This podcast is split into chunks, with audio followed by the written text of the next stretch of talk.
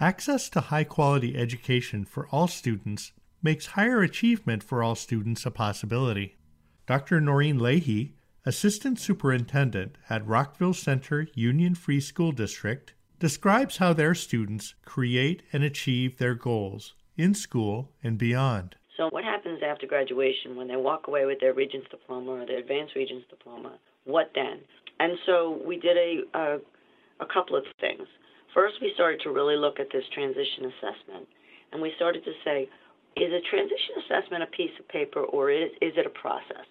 And we decided that it was a process. Linked that assessment to all kinds of inventories and uh, you know virtual tours and uh, exposure to careers, college, and even more importantly, we started to make sure that the students knew what their disability was, what their classification was, what it was that was a relative weakness.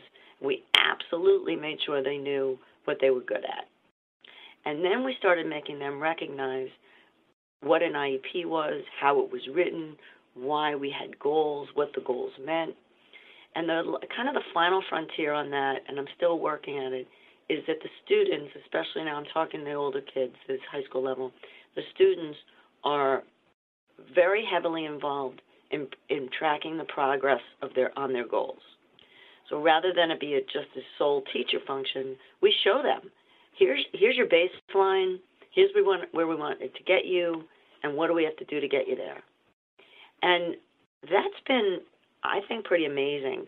With the end goal being that the student would be able to present their picture, their story at their annual review. This Transition Results podcast was brought to you by the transitionsource.org website with support from the New York State Education Department.